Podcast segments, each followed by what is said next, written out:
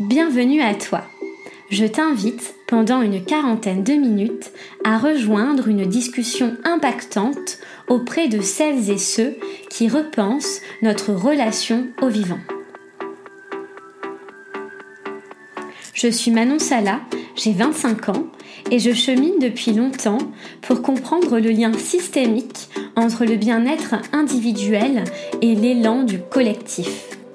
Alors, es-tu prêt, prête à m'accompagner dans ce jeu de pistes afin de semer ensemble les indices vers une nouvelle conscience?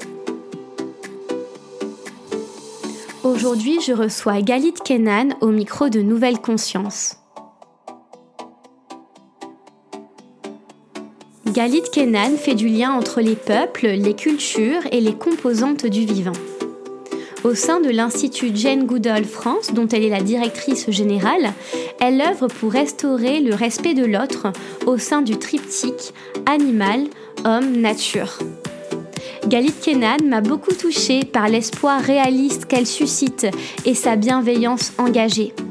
Dans un contexte global mouvant, elle donne ici des clés pour continuer à croire aux actions collectives locales dont l'impact et la résonance contribuent à l'équilibre humain-nature dans un lien systémique de réciprocité. Je vous laisse donc en compagnie de Galit Kenan sur les traces de Jane Goodall et de ses milliers de bénévoles qui œuvrent à travers le monde pour la paix, la cohésion sociale et écologique. Bonne écoute!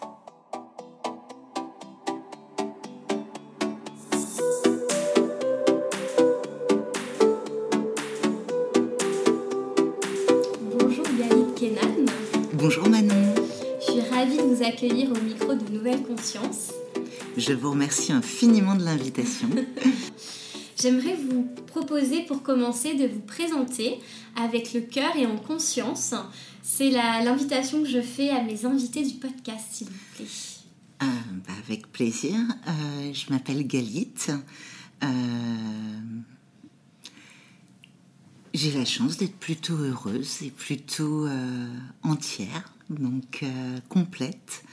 Euh, J'ai la chance d'avoir euh, une famille euh, aimante, de me sentir en connexion avec, avec les hommes, avec la nature, avec les autres animaux aussi, je crois.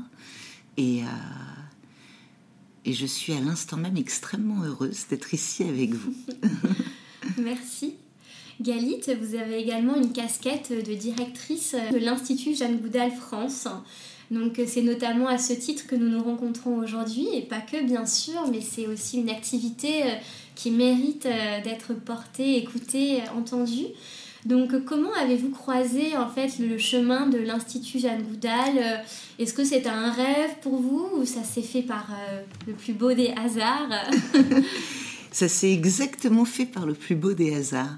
Euh, la vie étant bien faite, j'ai eu la chance de...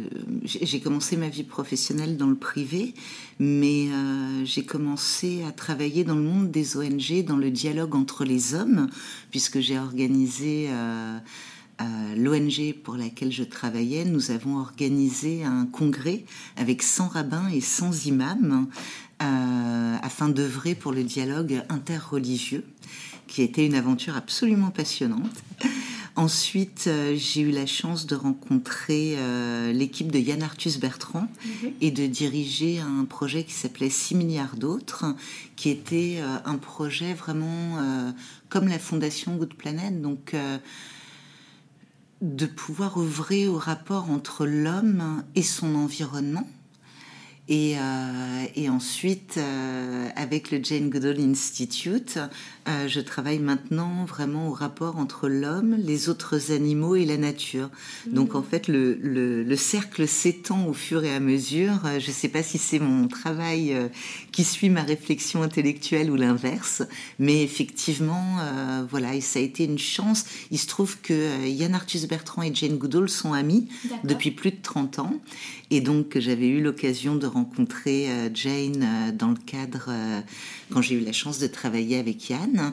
Et, euh, et ensuite, les choses se sont faites par hasard, un ami, une rencontre, et mmh, voilà. Super.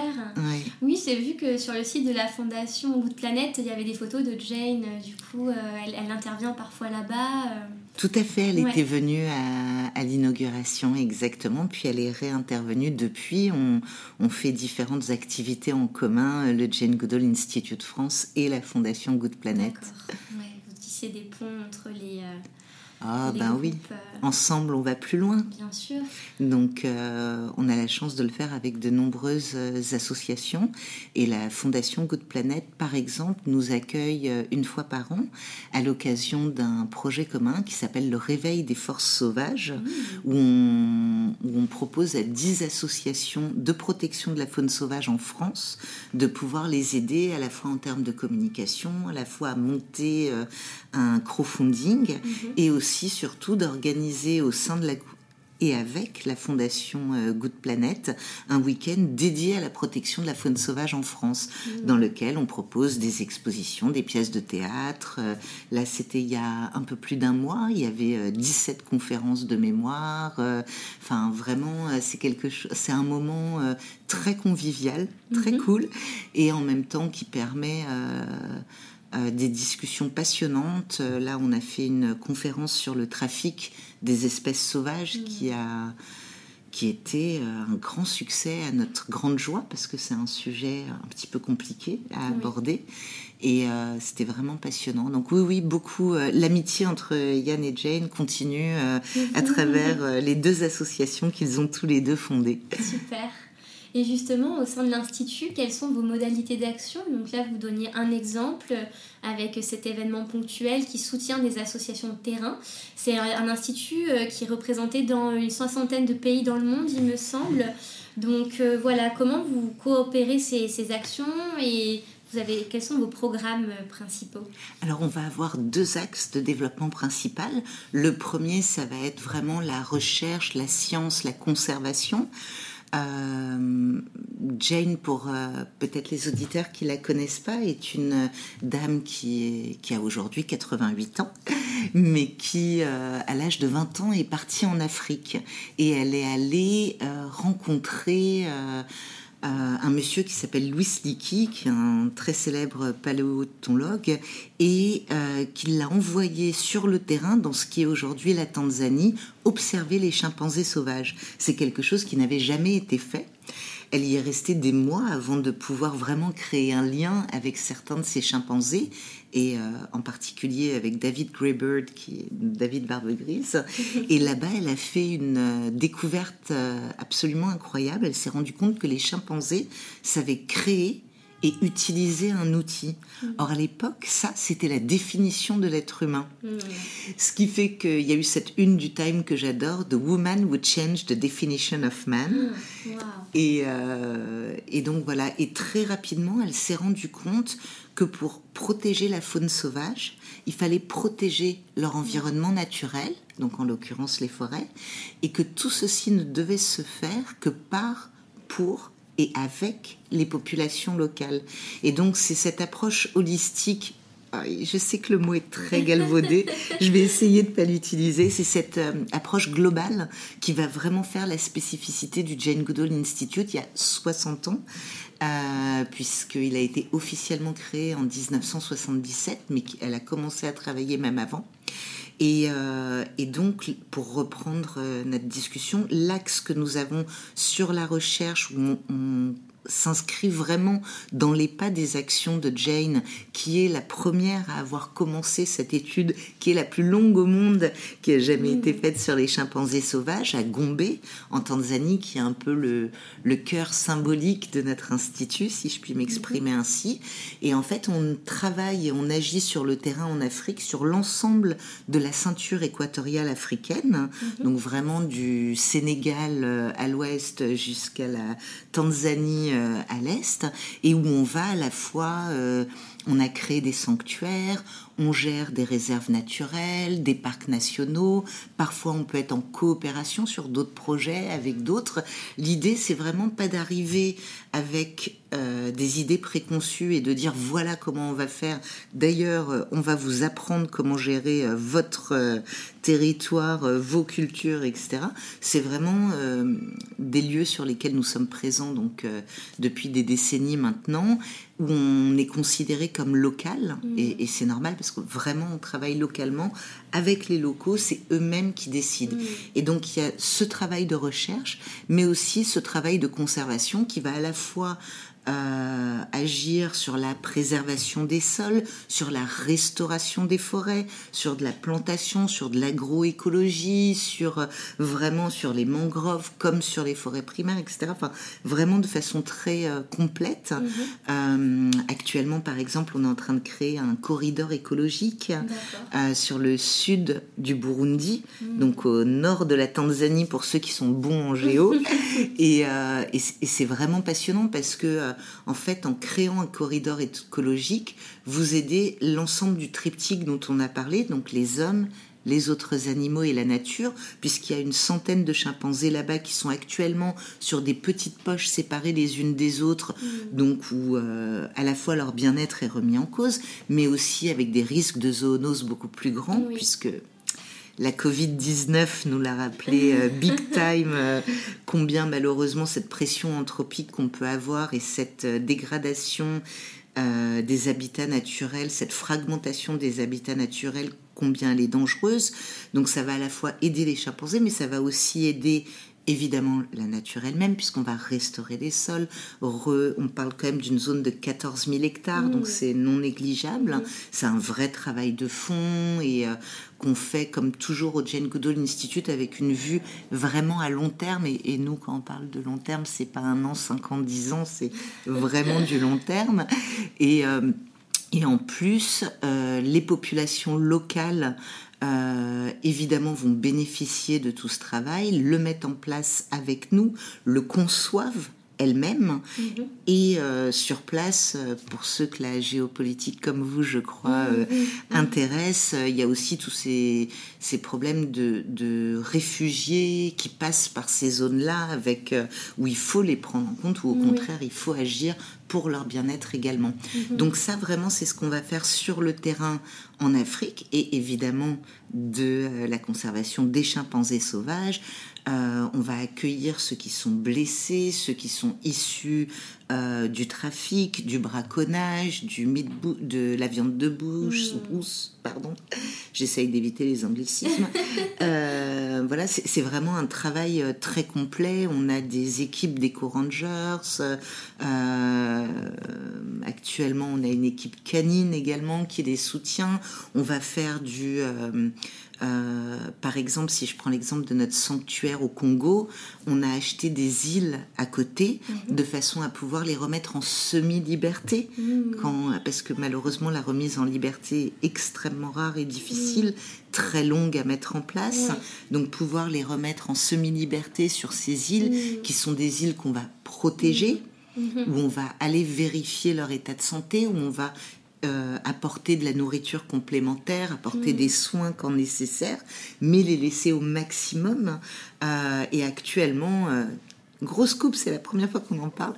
depuis ce matin, j'ai le droit d'en parler. Ah, On travaille depuis je dirais cinq ans maintenant, à une éventuelle réintroduction en liberté, donc totale, mm. d'une trentaine de chimpanzés justement en République du Congo. Donc euh, on espère que ça aura bien lieu euh, cette année, en 2023, l'année à venir, là, euh, qu'on prépare. Et pour nous, c'est extrêmement excitant. On est tous vraiment complètement sur le projet. Donc ça, ça va être vraiment un des axes sur lequel l'ensemble des différents Jane Goodall Institute dans le monde, puisque vous soulignez très justement que nous sommes présents dans plus de 60 territoires et nous avons 34 instituts dans le monde. Mhm. Ça, on va tous œuvrer, travailler, mettre en place des projets sur le terrain. On a environ une équipe de 700-800 personnes sur le terrain, donc voilà. Et ensuite, parallèlement, on a un deuxième axe Mhm. de développement qui qu'on appelle notre programme Roots and Shoots, donc des racines et des bourgeons, Mhm. et non pas de l'humour au troisième degré, euh, comme on pourrait le croire euh, Oui. en premier. Et, euh, et là, c'est vraiment un programme pour les jeunes, euh, pour sensibiliser les jeunes et euh, les inciter à agir pour un monde meilleur. Encore une fois, toujours dans notre triptyque pour les hommes, pour les autres animaux et la nature, puisque vraiment c'est cette interaction du vivant qui, qui est au cœur de nos valeurs, qui est au cœur de notre réflexion, qui est au cœur de notre action également. Donc voilà un petit peu. Donc on agit à la fois à l'international comme ça et on agit également en France. En France, on va reprendre l'ensemble de ces axes. Donc on, travaille sur la recherche. On a la chance euh, d'avoir créé un prix du jeune chercheur. Donc si vous êtes doctorant et post-doctorant, euh, allez sur notre site internet. euh, on a un prix du jeune chercheur sur la relation homme-animal. Pas obligatoirement pour de la recherche euh, fondamentale. Ça peut être des gens qui font du droit, de l'éthique, Mhm. quelle que soit la matière que vous étudiez. C'est vraiment ce lien entre l'homme et, euh, et les autres animaux, entre l'homme et l'animal, qui est vraiment au cœur de, euh, de ce prix. Et nous organisons également un cycle de conférences chaque année.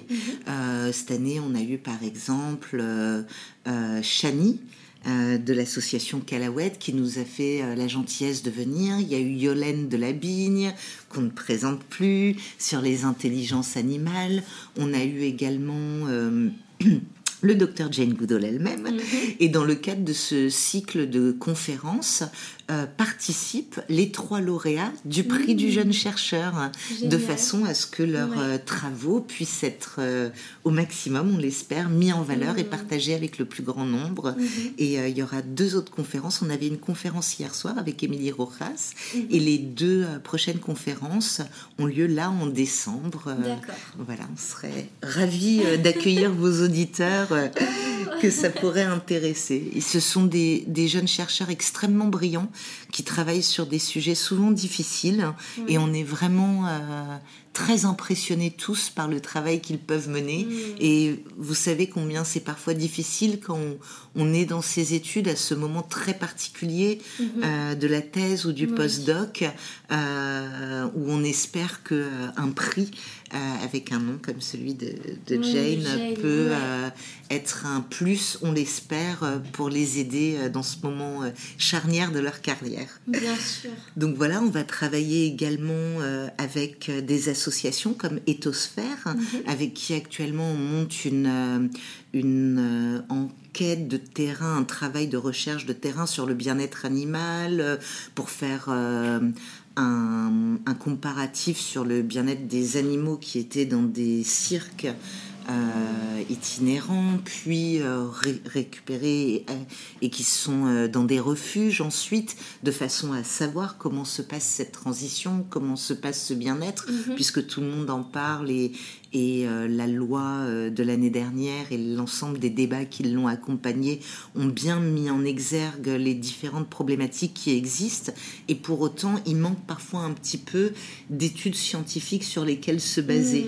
Et ça nous semblait important euh, de pouvoir y pallier avec nos amis d'Ethosphère. On va euh, donc travailler, comme on l'a dit, sur le pôle scientifique, mais on a également un pôle plaidoyer qui est extrêmement important en France, qui est dirigé par euh, Roxane Bat et Laura Pacmar. Et ce pôle plaidoyer, on va agir parfois de façon publique, comme on peut le faire comme de nombreuses euh, ONG. Je prends l'exemple de la déforestation importée avec la campagne Together for Forest que vous connaissez euh, peut-être. Euh, Mais je regarderai, je mettrai tous les liens dans, le, dans la description de ah, l'épisode. c'est tellement gentil à vous. Voilà, pour que euh, les auditeurs et auditrices puissent aller voir cette campagne et puis notamment suivre euh, ces conférences de début décembre.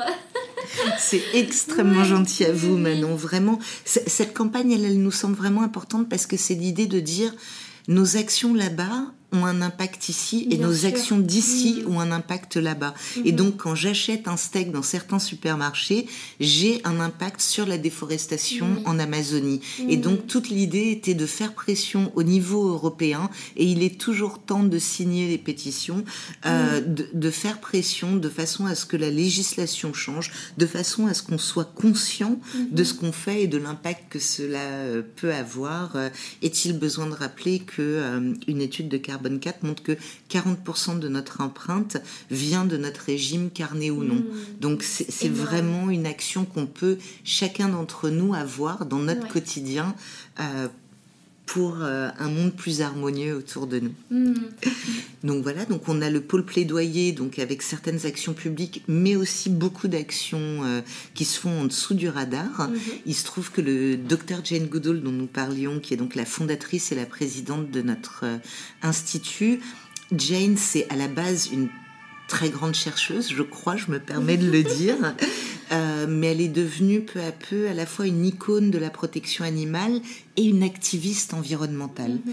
Et ça, c'est vraiment intéressant parce que euh, c'est un parcours de vie euh, dans lequel sa douceur et sa fermeté, dans lequel son sens de l'écoute, son sens du dialogue, tout en restant euh, profondément ancré dans une colonne vertébrale de valeurs aussi simples que profondes, mm. euh, ont fait que le secrétaire général des Nations Unies a décidé de lui décerner euh, le prix de messagère de la paix. Voilà, auprès des Nations Unies. Et mm. je vous avouerai mon inculture, quand j'ai rencontré Jen, je ne savais pas ce qu'était un messager de la paix. Et je suis allée chercher, et quand j'ai vu qu'il y en avait 12 dans le monde, j'ai compris que moi qui ai eu la chance de travailler avec différentes personnes qui sont ambassadeurs euh, auprès de l'UNEP, oui. Euh, ben voilà, enfin, on est. Oui, euh, encore dans un autre niveau. Exactement. Et, et, ça lui convient tellement. Elle dégage une telle douceur, elle dégage une telle aura.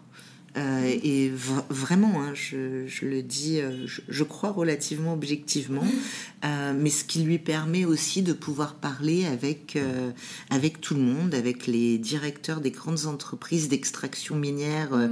qui ont décidé de faire une route bien droite en plein milieu d'une réserve naturelle, par exemple, pour ne prendre que cet exemple. Mais tout ça, nous, on va avoir, Jane et l'Institut, on va avoir un rôle qui est différent de celui d'autres ONG. Il y a beaucoup mhm. d'ONG qui vont agir de façon publique, qui vont avoir un rôle extrêmement important de lanceur d'alerte, de maintenir euh, l'attention du grand public mhm. alerté sur ces sujets, etc. Nous, on va avoir une action qui est euh, beaucoup plus discrète puisqu'elle est totalement pas publique, mais qui, euh, j'ose l'espérer et je le crois très sincèrement, est également utile parce que complémentaire, puisque le fait de pouvoir dialoguer avec tout le monde, le fait de pouvoir parler mhm. tant avec les autorités nationales et transnationales qu'avec les DG des grosses boîtes, qu'avec les différentes ONG, nous, nous permet parfois de euh, de remettre en place un dialogue euh, qui mm. était un peu difficile. Oui, oui, finalement, vous mettez tout le monde autour de la table, en fait, et euh, vous permettez alors de faire un lien et de remonter les observations du terrain vers les décideurs et les décideuses afin que chacun se dote de sa responsabilité à l'échelle qui lui est possible aussi. Bien sûr. Et puis la, la, voix de Jane, d'abord est rare, euh, et, ils savent sa discrétion. Mhm. Donc euh, les différents euh, ministres ou présidents qui parlent avec elle savent qu'elle n'en parlera jamais publiquement mhm. et l'Institut non plus. Oui, il y a une vraie relation de confiance. Ben, je ne sais pas si ces chiffres sont toujours d'actualité, mais il me semble que, que Jane est en déplacement 300 jours par an au moins. Donc est-ce que vous, justement, vous suivez un peu ces déplacements pour un peu euh, créer du lien entre ces différents pays. Enfin, ça aussi, ces déplacements permettent peut-être aussi d'avoir une visibilité globale euh, des besoins euh, sur le terrain Bien sûr. Alors, euh, Jane, oui, continue. Alors, pendant la Covid, elle a fait une pause. C'était très mignon parce qu'elle disait I'm grounded. Je, je, suis punie, euh, maintenue euh, à Londres, enfin, en Angleterre. Elle était à Bournemouth, dans la maison là où elle a grandi, dans sa chambre à elle. Et on la voyait faire tous ces zooms, toutes ces interviews, etc. C'était très drôle pour nous qui connaissons le bah lieu et qui savons C'était très amusant de se dire, mais c'est une toute petite chambre de 6 mètres carrés. il y a une photo sur le livre, le livre de l'espoir. Et justement, on la voit avec toutes ses peluches, avec euh, son ordinateur. Euh, elle appelle ça son studio, je crois. Exactement. Tout à fait. Et euh, là, elle a repris effectivement son bâton de pèlerin. et nous avons eu la chance de la voir jusqu'à hier. elle était 4-5 jours là à Paris, euh, mais là elle est déjà repartie. Euh, elle sera en Belgique dans quelques, elle est en Angleterre, elle sera en Belgique dans quelques jours, puis elle repart côté Amérique du Nord et du Sud euh, pendant quelques mois, voilà. Mais sinon elle, ce qu'elle adore, c'est être dans la forêt. Ouais. C'est être en Tanzanie, à Gombe, à Gombe ou à Dar es Salaam. Ouais, vraiment. Hmm.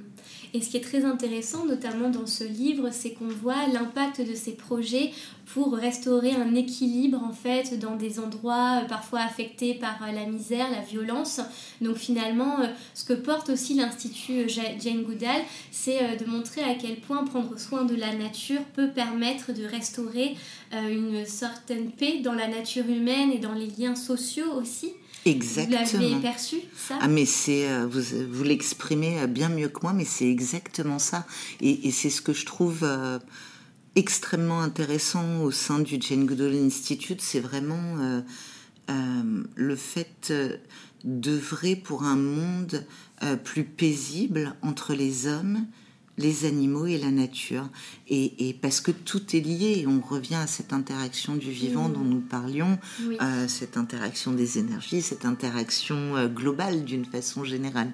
Et euh, oui, tout à fait. C'est pour ça que je trouve vraiment toujours intéressant les gens qui disent ah mais alors vous vous travaillez pour protéger les chimpanzés et qui sont toujours un peu déroutés quand après on commence à leur expliquer ben oui entre autres. Mhm. Mais pour ce faire, en fait, on fait de l'accès à l'eau, à l'éducation, à la mhm. santé, euh, au woman empowerment, on offre des microcrédits, euh, et, parce que tout est lié.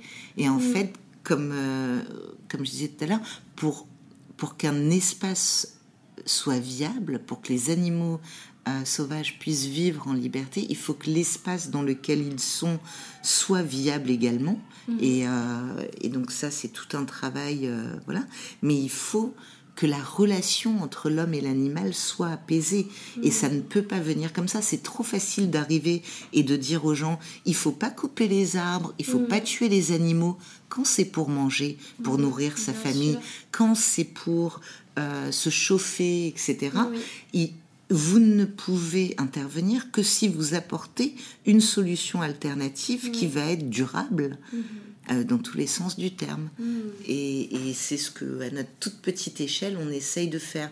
Et c'est pour ça qu'au Jane Goodall Institute, on va vraiment travailler de façon très locale mais à 360 degrés. Hmm. Et comment vous montrez justement ce lien? Je pense par exemple au programme Roots and Shoots, donc qui est plutôt à destination de jeunes publics, euh, leur donner cette, euh, cet élan en fait de respect, de protection envers euh, par exemple une zone naturelle, par exemple je pense à la flore en fait, puisqu'on ne peut pas communiquer avec elle, en tout cas a priori, même si on voit qu'il y a des interactions sensibles entre les, les éléments végétaux. Donc oui, comment, quels vont être vos leviers en fait pour euh, faire naître de l'amour, pourquoi pas, ou en tout cas beaucoup de respect pour euh, ces végétaux euh, dont on dépend en fait, mais qu'on va écraser, qu'on va bétoniser en général, en tout cas dans les pays occidentaux, beaucoup. C'est vrai, vous avez tout à fait raison. On dit souvent qu'on protège ce qu'on aime et ce qu'on connaît. Voilà. Et donc le, le, premier pas pour ça, c'est la reconnexion à la nature. Mhm. Ça a l'air tellement basique à dire comme ça, mais en fait, c'est pas si évident que ça. Euh, moi-même, ayant grandi euh, pour beaucoup euh, en tant que citadine, se reconnecter à la nature, c'est pas si évident que ça. Et c'est on a, euh, dans le cadre du programme, vraiment différentes actions qui vont être adaptées en fonction de l'âge du mm. public, puisque ça peut aller euh, de la maternelle, euh, où c'est extrêmement important de commencer à, à créer un jardin, de, de faire pousser des légumes et des fruits de saison qu'on va manger, on, on s'en sera occupé, etc. aux étudiants, actuellement, on vient de lancer par exemple un, un concours d'éloquence sur la paix. En faveur euh, des étudiants. Euh, c'est un concours euh, que je trouve intéressant parce que on, d'abord c'est la paix entre les hommes, mais aussi la paix avec les animaux ou la paix avec la nature. Donc à chaque round de sélection, il y a vraiment les trois thèmes qui sont proposés pour être cohérents avec notre système de pensée. Et alors, très sincèrement, le, le premier round, je sais pas comment on dit, de sélection s'est terminé il y a 24 heures. On a commencé à les lire, mais c'est tellement brillant, oh, mais tellement passionnant, tellement bien écrit, tellement mm. plein de passion. Euh, c'est merveilleux euh, de les lire. Mais ce que je trouvais intéressant, c'est... Euh, c'est l'un des, des, étudiants qui l'a souligné dans un mail qu'il nous a envoyé c'est le fait de savoir que chaque inscription de chaque étudiant c'était déjà un arbre planté. Que chaque école qui s'est engagée dans ce concours, c'est une école qu'on va sensibiliser en Tanzanie mmh. avec l'ensemble des élèves qui vont planter un arbre. Et donc le fait de savoir que votre engagement crée un impact mmh. immédiat, déjà c'est quelque chose d'incroyable. Et il se trouve que parmi les nombreux lots, parce qu'il y en a euh, vraiment beaucoup, des coachings de Suditest, un peu comme le TOEFL pour l'anglais, mais qui vous permet de savoir où vous en êtes euh, en termes de connaissances sur le domaine, et puis mmh. d'avoir un certificat, de pouvoir le mettre dans son CV, que ce soit un coaching de la Fédération française de débat et d'éloquence avec qui nous organisons tout ça, ou alors du cabinet Alan Overy, donc un vrai cabinet d'avocats qui va passer une journée avec euh, les finalistes, etc. Beauty Disrupted qui s'est beaucoup engagé sur sur le projet avec nous, ce qu'on a souhaité, c'est c'est pas des goodies, c'est pas un voyage, voilà, c'est une rencontre inspirante. Et du coup, les trois finalistes vont passer une heure avec soit Mathieu Ricard, hmm. soit Yann Arthus Bertrand, soit le docteur Jane Goodall. oui, moi je voulais mais je suis plus étudiante. Mais quand j'ai vu le, descriptif, euh, c'est incroyable, vraiment cette chance qui leur est offerte, cette possibilité. Euh. Alors voilà, notre niveau à nous, on revient à la petite goutte d'eau, euh, tel le colibri. On est convaincu, Jane le dit bien mieux que moi, elle dit chaque geste compte. On a un impact chaque jour et à nous de savoir quel impact on veut avoir. Ça peut sembler une phrase un peu simple au départ, mais en fait, c'est un peu comme euh, ne fais pas autrui ce que tu ne voudrais pas qu'on te mhm. fasse. C'est le type de phrase, une fois qu'on essaye de vraiment le mettre en place, on se rend compte que vraiment ça a des répercussions à tout mhm. niveau. Euh, comment je consomme? Est-ce mhm. que euh, je suis sûre que aucun animal n'a été blessé pour produire ce Est-ce que aucun enfant n'est impliqué dans la production? Est-ce que ça a été fait de façon soutenable? Est-ce que ça a voyagé? Est-ce que, enfin, voilà, à partir du moment où on essaye d'avoir euh, de s'informer. Et en fait, le simple fait de s'informer va avoir un impact sur nous et va changer notre façon, mais pas uniquement de consommer, de voyager, de voter, de, euh, d'agir vraiment au quotidien. Et euh, voilà. Ouais. Mais ce qui est incroyable, c'est que vous arrivez aussi à faire le lien entre euh, ce qui est à notre portée, à notre échelle. Donc là, on est à Paris, et puis euh, les conséquences à l'autre bout du monde. Ben là, vous parliez notamment euh, de la déforestation avec voilà, la viande carnée, son impact sur l'émission de CO2 et de déboisement, déforestation. Et voilà, réussir à faire des ponts un peu comme cette aile de papillon qui va provoquer, je sais plus si c'est une tornade ou un tsunami de l'autre côté de la planète, une grande vague, mais vraiment vous montrer le lien entre le micro euh, et le macro, l'échelle du monde en fait. Euh. Exactement. Et en mm. fait, mais c'est merci infiniment parce que c'est vraiment exactement ce qu'on essaye de faire. Et aussi dans le cadre du programme Roots and Shoots, ce que je trouve très intéressant, c'est que quand je crée un groupe, la première chose que je fais, c'est une cartographie autour de moi. Mm. Je regarde qu'est-ce qui existe pour les hommes, qu'est-ce qui existe pour les animaux, qu'est-ce qui existe pour la nature. Et en faisant cette carte, je me rends compte de ce qui manque et en le réalisant, je décide quel sujet, quel projet j'ai envie de porter. Et c'est Yann Arthus Bertrand qui dit que agir rend heureux et j'en suis absolument convaincue. Et, euh, et, en fait, euh, en, en, décidant ce projet, en le mettant en place, en agissant à la fois pour les hommes, à la fois pour les animaux, à la fois pour... Euh, l'environnement partagé, on se rend compte qu'on a un impact au sein de notre communauté, au, sein de notre environnement qui est extrêmement grand. Et le fait de savoir qu'il y a plus d'un million de jeunes Hmm. qui sont impliqués comme nous et qui font la même chose que nous, Mm. du coup cet impact est, est, est- est bien plus grand et je sais que je participe à un changement qui lui par Mm. contre est global. Mais hum, ce lien entre le local et le global effectivement pour nous il est très important et, et- et c'est pour ça qu'on aime beaucoup travailler de façon très concrète, j'allais Mhm. dire, très locale. C'est assez intéressant parce que c'est vraiment une ONG. J'ai j'ai la chance d'avoir travaillé pour différentes euh, organisations, euh, associations, etc. et ONG. Et, et le Jane Goodall Institute a été créé par une scientifique. Oui. Alors, elle l'était pas à la base, mais elle l'est vraiment devenue. Et ça se sent énormément. Le nombre de critères qui sont mis en place, de, euh, de suivi, euh, etc. Et c'est une culture, en fait, qu'il y a au sein de l'ONG qu'on retrouve énormément. Ouais. Et c'est aussi quelque chose euh, d'assez anglo-saxon, le fait de celebrate. Si on reprend euh, notre exemple de Roots and Shoots, les jeunes, quand ils ont fait un, un, un projet, qu'ils l'ont mené à bien, Mhm. après, ils le célèbrent. Et en fait, comme ça, d'abord, ils sont heureux et ils l'expriment, et ensuite, ça a valeur d'exemplarité pour les autres. Oui. Et ça donne envie aux autres, eux aussi, d'agir. Et ça alimente un cercle vertueux qui se met en place. Et j'avoue que c'est quelque chose auquel euh, euh, je, je n'avais pas conscience de la force de ce cercle et de cette énergie. Ouais. Et puis ça montre aussi peut-être que l'engagement peut être joyeux, peut être enthousiaste. S'il y a vraiment ce moment de célébration, en fait, euh, voilà, ça, ça crée une cohésion et une joie autour d'un projet engagé commun. Bien sûr. Vous l'avez souligné tout à l'heure, euh, Jane, euh, le titre du dernier livre de Jane, c'est le livre de l'espoir. Que, que j'ai trouvé très bon moi aussi. Mais, Oui. mais euh, il, il a quelque chose d'assez intéressant, c'est que Jane a 88 ans, elle a toujours de l'espoir. Et, et un vrai espoir. Pourtant, euh, on est loin de quelqu'un qui ne se rend pas compte, Mm. qui serait dans le déni, Oui, euh, oui. etc. C'est... Mais en fait, ce qu'elle explique, c'est que l'espoir, c'est pas un mot euh, passif, Mm, mm. c'est le fait de remonter ses manches, de retrousser ses manches et d'agir. Mm.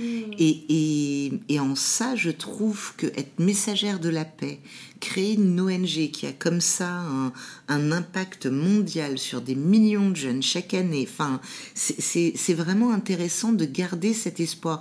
Elle, on sait tous qu'on fait face à des changements climatiques catastrophiques, qu'on fait face à la sixième extinction des Mhm. espèces, qu'on fait face à des, euh, euh, une situation géopolitique extrêmement compliquée. euh, voilà. Tout- toute cette période est extrêmement anxiogène et pas uniquement pour les jeunes. Je lisais cette étude qui disait que 66% des jeunes en France actuellement euh, expriment ressentir cette éco-anxiété. Je, je, je suis intimement convaincue, comme pour l'action tout à l'heure, que chaque ONG, que chacun peut s'exprimer, se retrouver chez Extinction Rebellion, comme Oui. chez Sea Shepherd, comme chez ou dans une ONG comme le Jane Goodall Institute. Mm. À chacun de trouver l'endroit dans lequel il se sent bien, une communauté, un groupe dans lequel il y a des valeurs communes, dans lequel il y a cette euh, envie d'agir ensemble. Je suis convaincue que l'action Mm. est, est, est une des solutions. Si chacun s'engage, si chacun sensibilise autour de lui et si chacun agit, alors on est vraiment proche de la clé et de la solution. Et je trouve, euh, euh, à titre personnel, toujours extrêmement boostant d'être euh, à côté de Jane. Mhm. Euh, pourtant, parfois, on parle de sujets euh, Mm. un Ouais. peu angoissants. Euh, et pour autant, c'est toujours extrêmement inspirant. Ouais. Voilà, et j'espère euh, euh, que chacune et chacun euh, d'entre nous peut trouver la façon de d'avoir de l'espoir, la façon d'agir. Cyril Dion l'exprime extrêmement bien quand il dit il est important de créer ensemble un futur souhaitable, de d'avoir cette vue du moyen et du long terme sur quelque chose de positif dans lequel on souhaiterait tous aller ensemble. Et, euh, et en ça, euh, euh, ces poèmes, comme ces récits, comme ces films, nous engagent dans ce sens. Et ça ne m'étonne pas que Jane et Cyril soient amis par ailleurs, parce que vraiment, il y a cette volonté de connaître, euh, to care, de, de, de protéger, de prendre soin et d'agir. Et, ce triptyque qui fait écho à notre autre triptyque. Oui, plein de triptyques, de triangles. Beaucoup de cercles. Des spirales. Donc vous, c'est ça qui vous donne de l'espoir, c'est l'action, c'est euh, ces nouveaux récits aussi? Oui. Il y a autre chose peut-être euh? Je... Euh, je, trouve trop facile. Souvent, on dit ce qui me donne de l'espoir, c'est les jeunes de 20 ans d'aujourd'hui qui se bougent, etc. moi, ça me fait euh, froid dans le dos euh, presque, mhm. euh, parce que je trouve que c'est leur mettre une pression absolument incroyable. Mhm, mhm. non seulement we fail, non seulement on, on rate, on a un échec nous-mêmes dans notre action, mais en plus on met le poids du fardeau sur les épaules d'un autre et tant qu'à faire de la génération d'après. Je trouve ça euh, assez... Euh, euh, je trouve ça pas fair play, tout simplement. Et, je trouve extrêmement, par contre, réconfortant et, intéressant tous ces écrits, tous ces gens qui se mobilisent. Je crois beaucoup dans les petites associations. Euh, de terrain dans mhm. ma communauté, dans ma ville, autour de moi, dans mon école. Euh, je, crois beaucoup à la force du collectif parce qu'on se sent pas seul, parce qu'on se sent pas euh, un hurluberlu mhm. perdu dans sa maison ou déprimant au coin du canapé. quand on peut partager, quand on peut échanger, quand on peut agir avec d'autres, on est porté aussi par la force des autres. On est porté aussi par cette énergie collective. On est porté aussi et, par 1 euh, plus 1 égale 3 en fait, tout simplement. Et euh, oui, tout ça, ça me donne vraiment de l'espoir. Et, puis, euh, de plus en plus, c'est quand même au cœur des consciences, au cœur des réflexions et même au cœur de d'endroits où on l'aurait pas attendu à la télévision, dans certains euh, médias, euh, dans, dans certaines entreprises. Euh, moi, je suis émerveillée. On, a, par exemple, des partenariats avec des entreprises qui sont extrêmement engagées. Mhm. Je pense à London Monkeys, qui est vraiment cette boulangerie végétale que tous les Parisiens et autres commencent à connaître, où enfin on peut amener euh, les copains euh, manger. Il faut le dire qu'à la fin, que c'était vegan, une fois qu'ils vous ont dit hum, comme c'est délicieux. pas leur faire peur.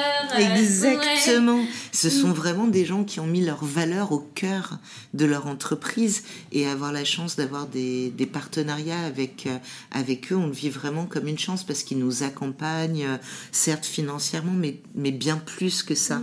Et en fait, c'est tous ensemble qu'on doit agir. C'est les ONG, les individuels, les États Mhm. les entreprises, les collectivités locales. Enfin, c'est plus euh, à chacun de faire sa part. C'est la, fable du colibri.